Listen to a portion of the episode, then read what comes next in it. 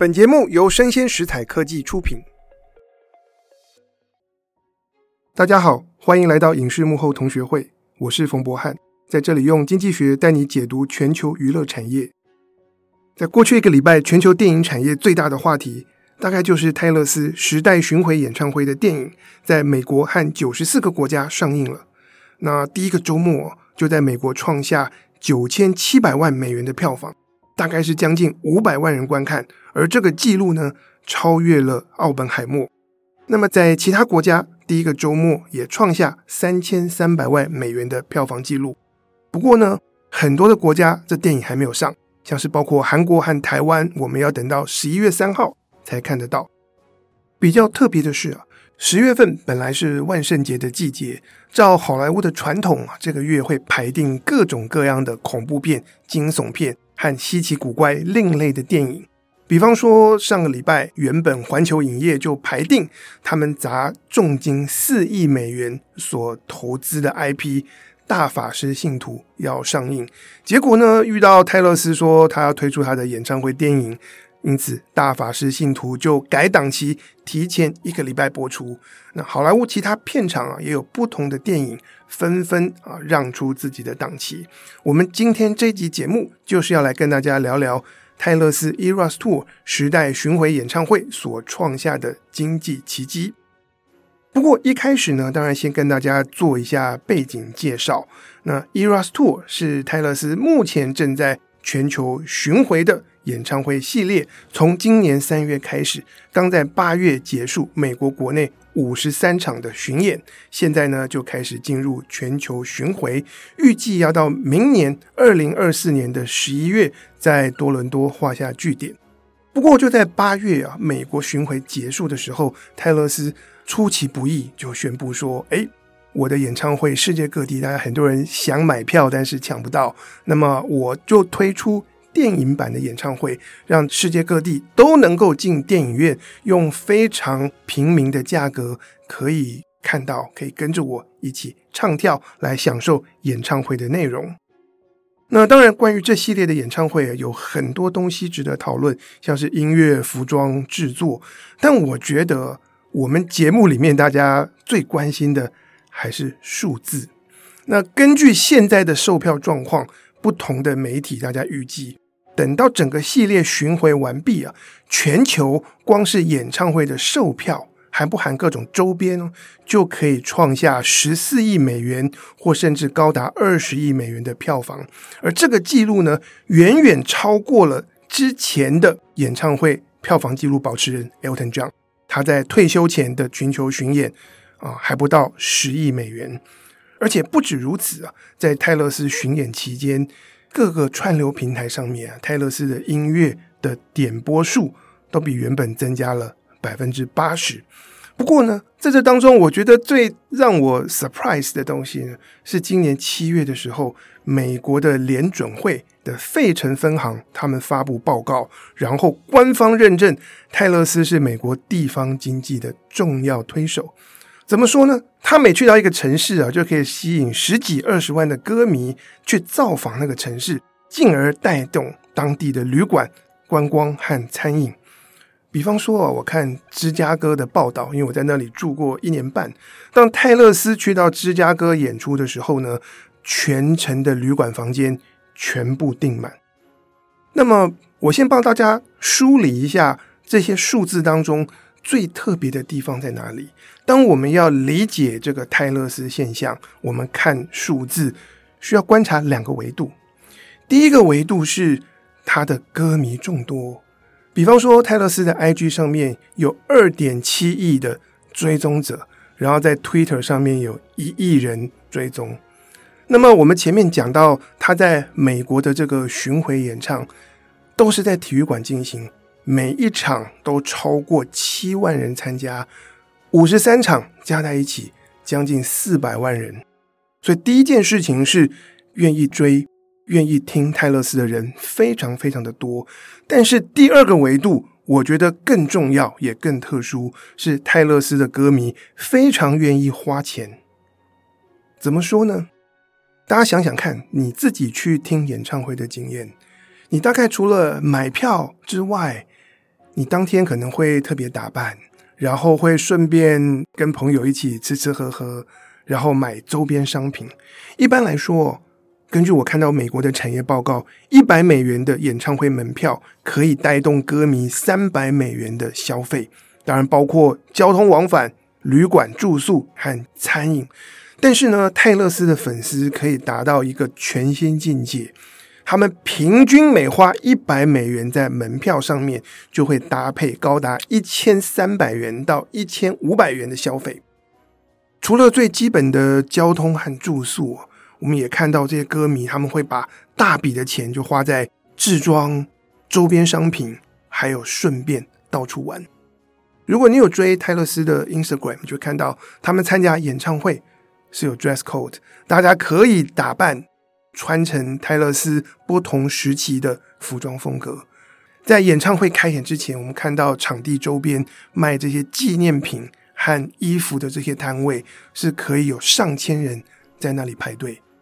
而且呢，泰勒斯的演唱会还有点很特别啊，他也鼓励大家戴友谊手环，其实就是用珠子串起来的手链。那每个珠子上面刻了字母，大家可以把字母排成你喜欢泰勒斯哪一首歌，带着这个手链到演唱会现场，你可以交朋友，跟其他的粉丝一起交换交流你们的手链。然后我们就看到相关的报道，不同的城市啊，做这个手链的珠子和亮片。都卖到缺货，因此呢，泰勒斯的演唱会能够带动各个城市的地方经济，往往一个周末就可以创造上亿美元的产值。那在美国还有什么样其他的活动可以达到这样的效果呢？大概就是美式足球每年的总决赛，就是超级杯。不过，超级杯的比赛一年就一次，然后只在一个城市。可是泰勒斯的巡演却是从一个城。啊，接着到另外一个城市，而且每个城市有好多场，所以那个带动经济的那个力量真的是不可忽视。那么接下来我就要来帮大家分析，为什么泰勒斯的时代巡回演唱会可以创造出这样子的经济奇迹。第一点，我觉得泰勒斯的个人特质和他的创作内容以及他的才华是最重要的原因。我读了哈佛大学英国文学系的教授 Stephanie Burt 他的分析，他说很少有人有泰勒斯这样子的词曲创作天分。泰勒斯他对单字的组合有着非常敏锐的洞察力，他的歌曲既能够传达出一种感觉，让你想象，哎，这首歌是泰勒斯他自己的感受，可是同时他又在讲故事，可以创造角色。然后呢，他的歌词啊并不规则。大家如果去细看的话，它并不是像很多的歌谣，就是我有固定的格律，然后代换来重复。它每一句都不一样，再搭配泰勒斯非常好的音乐直觉，创造出很独特的韵律。Stephanie Burt 他去研究泰勒斯歌词的字数，就发现跟同样类型其他高知名度的歌曲相比呢，诶，泰勒斯的字数是特别多，大概只有。Bob Dylan 可以跟泰勒斯相比，泰勒斯除了写歌的能力，让他的歌曲可以讲故事，又有强大的感染力，他还有绝佳的唱功，他可以唱现场，可以表演。那么，我觉得有力量的歌曲和现场表演的强大气场，两个是一个必要的组合。这个是第一点，也就是泰勒斯他自己个人的才华。和特质。接下来我要讲的第二点分析，就属于发展策略的问题了。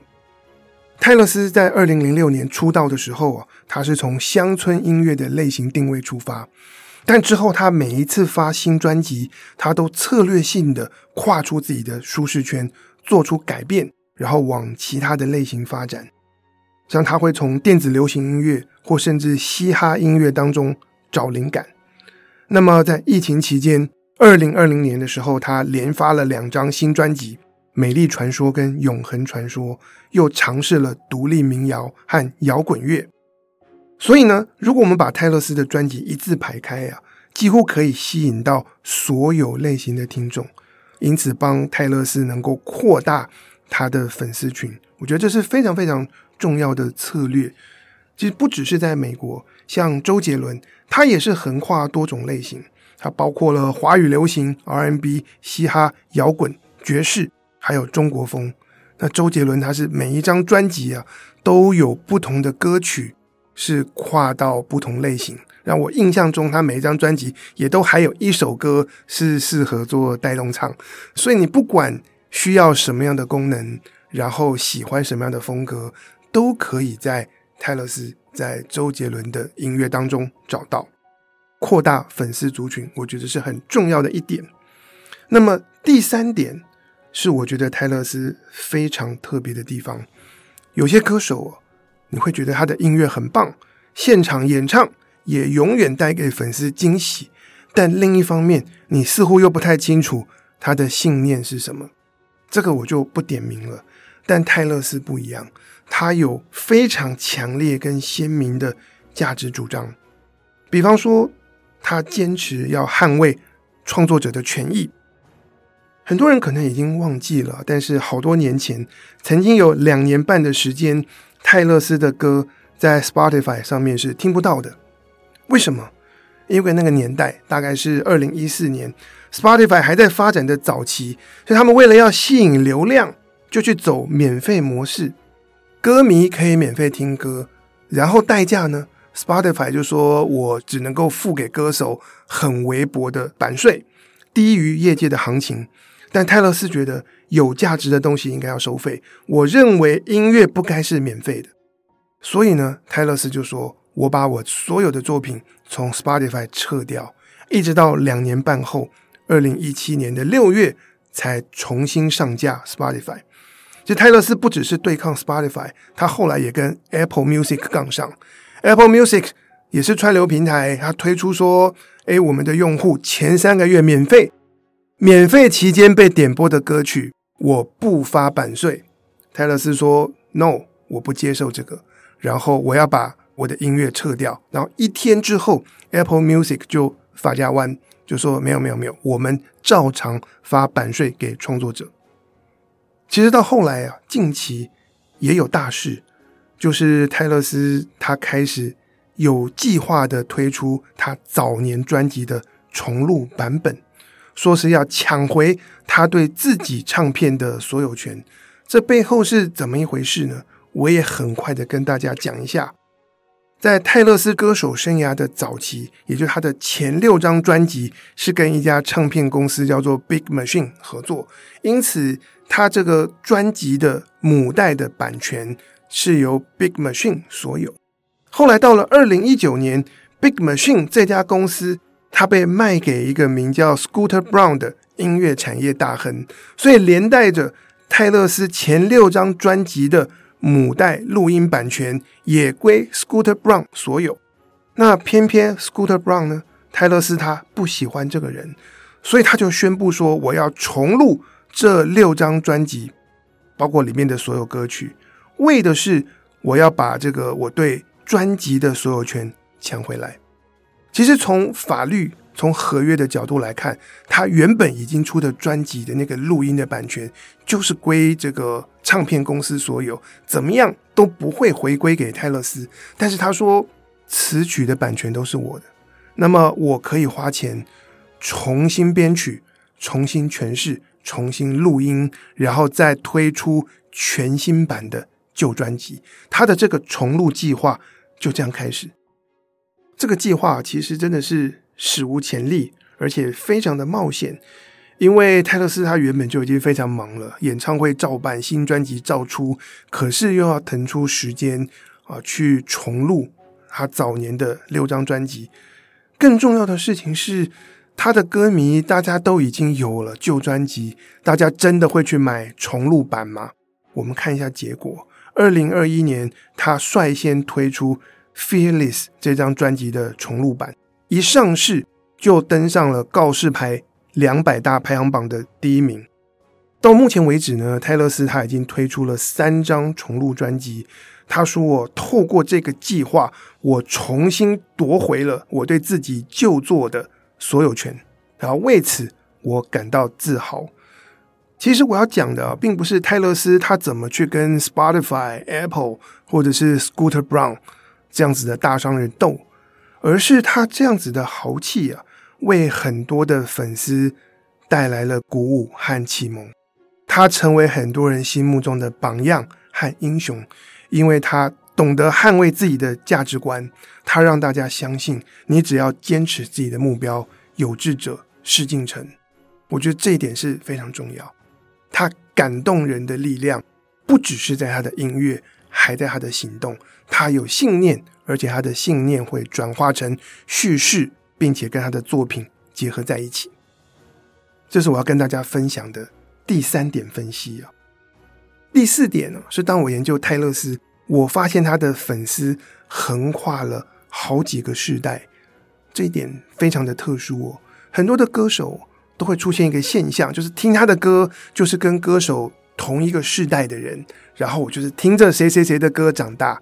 那等我长大了，我们的下一辈，抱歉，他就没有再听这个歌手了。所以，不同的歌手往往在不同世代的听众当中是留下最深刻的印象。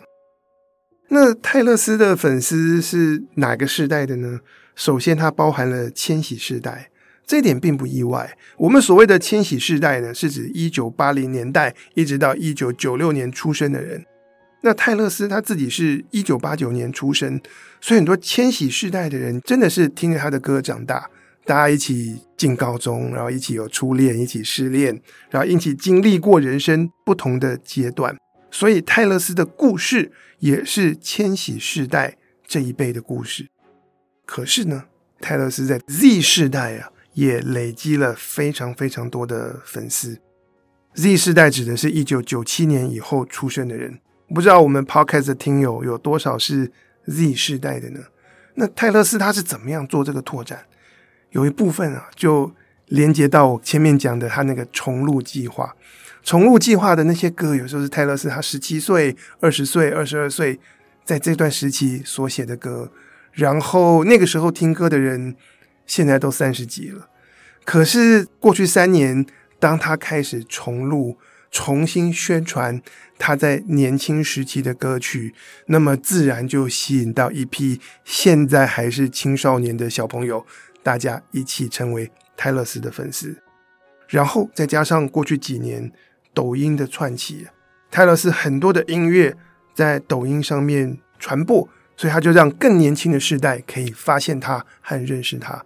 从这个角度来说，泰勒斯通过多元的类型抢下了同一个世代里面广大的歌迷，然后再透过策略，他能够横跨至少两个世代，从千禧世代到 Z 世代。接下来我们再看第五点，就是泰勒斯的社群经营。我们在节目开始的时候跟大家聊到。泰勒斯在 Instagram 和 Twitter 上面加在一起，大概有三亿六千万的追踪者。那透过社群网站，泰勒斯可以直接和粉丝对话。这是在过去啊，只有传统媒体的年代，很多的歌手都没有办法做到的事情。所以，我们看到泰勒斯他在 IG 上发布新歌、新 MV，动辄就可以得到五六百万，或甚至。将近千万个赞，那透过这样的社群影响力，他当然可以直接发布他的巡回演唱会的消息，以及他的演唱会要进电影院。不止如此啊，我觉得更重要的一点，泰勒斯还改变了创作者跟粉丝互动的方式。其实，在以前传统媒体当道的年代，所红的很多歌手，当年的操作方式。是把明星跟粉丝隔离开来，创造出一种神秘感，然后有点不是那么平易近人。可是啊，泰勒斯从一开始就扬弃了这种做法。他当然不只是使用社交媒体，然后他也在现实生活中就经营更多的粉丝互动，包括他为他的粉丝社群提供个人化的礼物和信件，还有他曾经邀请几百名的粉丝到他家里。大家一起烤蛋糕和跳舞，然后呢，他有设计各种的活动和竞赛，让粉丝大家可以直接参加行销推广，就是大家听你的音乐，然后同时也帮你宣传。不只是这样，他的粉丝不是只跟泰勒斯、只跟明星建立连结，他也鼓励粉丝跟粉丝来交朋友，所以我们才讲到他的演唱会会有大家交换友谊手环，OK 这样子的活动。那透过这样子的组织跟运作，我觉得成为他的歌迷，就会是你跟很多人一起的共同经验，而这个共同经验是很宝贵，可以把大家凝聚在一起。分析完前面几点啊，当然我们可以看到，在才华跟实力之外，泰勒斯透过多元类型重录计划和社群经营，大幅扩大了他的听众人数，而且可以横跨两个世代。然后再透过好歌价值观的展现，以及大量的互动，他可以创造出非常忠实、非常高粘着度的粉丝。有了这些东西为基础，这就连接到我要谈的第六点了。泰勒斯他整个团队啊，有炉火纯青的行销手法和商业策略。但我必须要说，行销跟策略很重要，但这些东西真的只是。锦上添花，它可以帮你扩大。可是，一开始怎么打造你的个人特色、你的作品，去建立粉丝基础，这些是必要。所以我跟大家举一个例子就好。泰勒斯在去年啊推出了一张新专辑，叫做《Midnight》午夜。那么大家都知道，现在是一个串流平台的时代，我们在 YouTube、在 Spotify 就可以听音乐。那谁还要买唱片呢？那么泰勒斯他可以做到让唱片成为忠实歌迷的收藏品。以《午夜》这张专辑来说呢，他就推出了五个不同的版本，每个版本都有自己的故事。那么粉丝你们自己选择喜欢哪一版。不过呢，其中四个版的封面拼在一起可以形成一个圆，所以你要不要全部拥有？那你说第五个版落单了，不能跟人家一起玩拼图，但是这个版本里面有多几首歌，透过这样的方式啊，粉丝啊就有理由五个版本都买，而且泰勒斯用这个方式不只卖 CD，他也卖黑胶。那么他有些粉丝也承认，我家没有黑胶唱片的播放器，可是我们还是买黑胶，创下的记录是什么呢？午夜这张专辑在去年。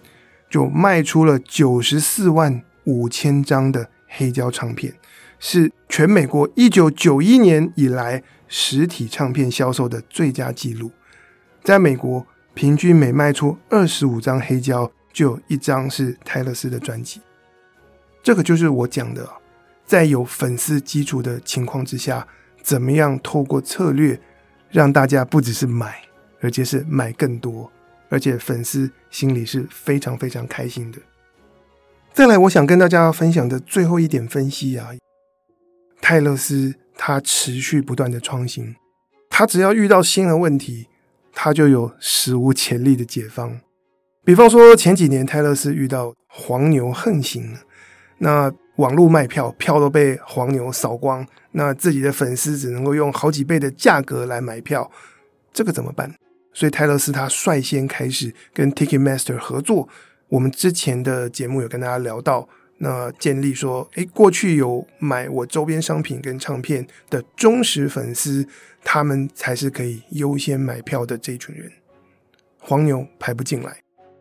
那这一次呢，我觉得泰勒斯把他还在巡回中的这个演唱会就拍成电影，然后在全球上映。我觉得是另外一个非常颠覆性的创新。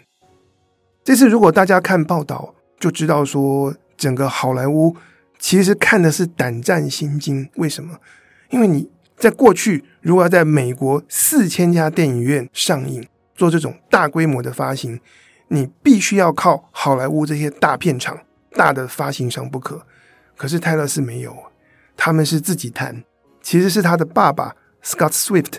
跑去找了 AMC 的老板，他们是朋友，那么就直接请 AMC 连锁戏院担任发行商的角色，来谈这部演唱会电影在世界各地的院线发行。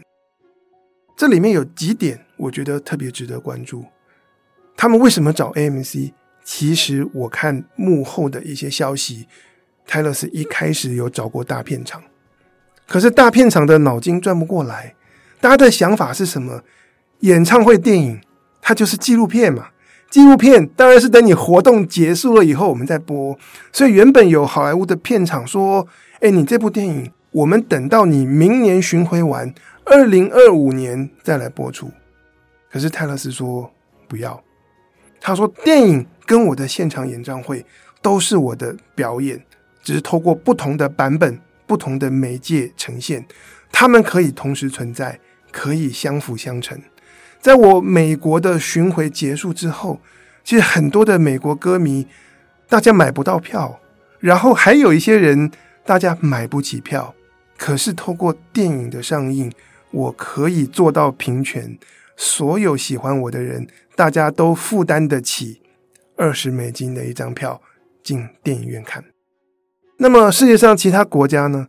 像泰勒斯他就没有要来台湾呢，这点我一直觉得。不太满意，可是我们可以进电影院看，然后透过电影院的播映带动全球的话题。我想势必他所到的每一个城市又会再掀起一波又一波的讨论热潮。那这个操作是好莱坞传统的片商，他们有经验、有资源、有钱，不敢做，但泰勒斯说：“我来做。”第二点，根据我看到幕后的消息。泰勒斯和电影院的分润其实非常大方，怎么说呢？票房收入百分之四十三归电影院所有，剩下百分之五十七是由泰勒斯和作为发行商的 AMC 他们来分。那你说四十三对五十七，电影院拿的是多还是少呢？我举例，以漫威的电影来说，他们第一个礼拜的电影院票房。迪士尼可以分到百分之七十，泰勒斯加上 AMC，他们只要百分之五十七，而且不止如此啊！他们在电影院里面的爆米花以及所有泰勒斯相关的周边产品，他说这些利润都留给电影院，觉得这是他一个大方的地方。然后他看重的是电影和他的演唱会，以及他在其他地方整个音乐和周边的销售所能够产生的综效。最后一点啊，也是泰勒斯有提到，他觉得他的演唱会电影虽然是在电影院播放，但是希望能够带给歌迷如同演唱会现场一般的体验。那这个体验是什么呢？当然，大家拿海报，然后有荧光棒。其实上个礼拜美国的新闻我也看了，很多人是站起来，然后唱唱跳跳。当然，我也看到一些观众在抱怨，他说有一些死小孩会爬到椅子上。啊，在那边唱歌跳舞，挡到后面的人，当然这样是不太好。可是整体电影院的观念已经不同了，大家并不是只是静静的坐在这里，你不只是享受大荧幕跟最好的声光效果，你让看演唱会成为是一个共同经验，成为一个社交活动。讲了这么多，你会发现，像是泰勒斯这样超级巨星的养成，以及这次时代。全球巡演的经济奇迹啊，背后我们要分析下去啊，它是一点也不平凡。我还记得我几个礼拜啊，一开始上广播节目来谈泰勒斯现象的时候，我的讲稿就只有两页。可是在我准备这个 podcast 的过程当中，我现在有二十页的草稿，然后后面有几十篇文章的资料。也可能是资料太多，我觉得我这集会不会讲的比较乱呢？但是不管怎么样，我希望你能够从泰勒斯的故事得到一点启发，然后最后我们回到人，回到作品，这个才是一切的价值、体验和感动的源头。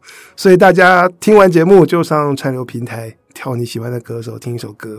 泰勒斯的电影十一月三号在台湾上映，大家也可以去看。以上就是我们今天的内容，希望你喜欢，请大家帮我们的节目按赞、追踪，并且给我五颗星。我是冯博翰，影视幕后同学会，我们下次见，拜拜。